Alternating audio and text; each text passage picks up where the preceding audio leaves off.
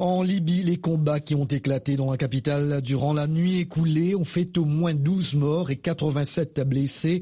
D'après le ministère libyen de la Santé, six hôpitaux de Tripoli ont été touchés aujourd'hui alors que des groupes armés s'affrontent dans des combats meurtriers faisant craindre une nouvelle guerre dans le pays, déjà en plein chaos avec deux gouvernements rivaux.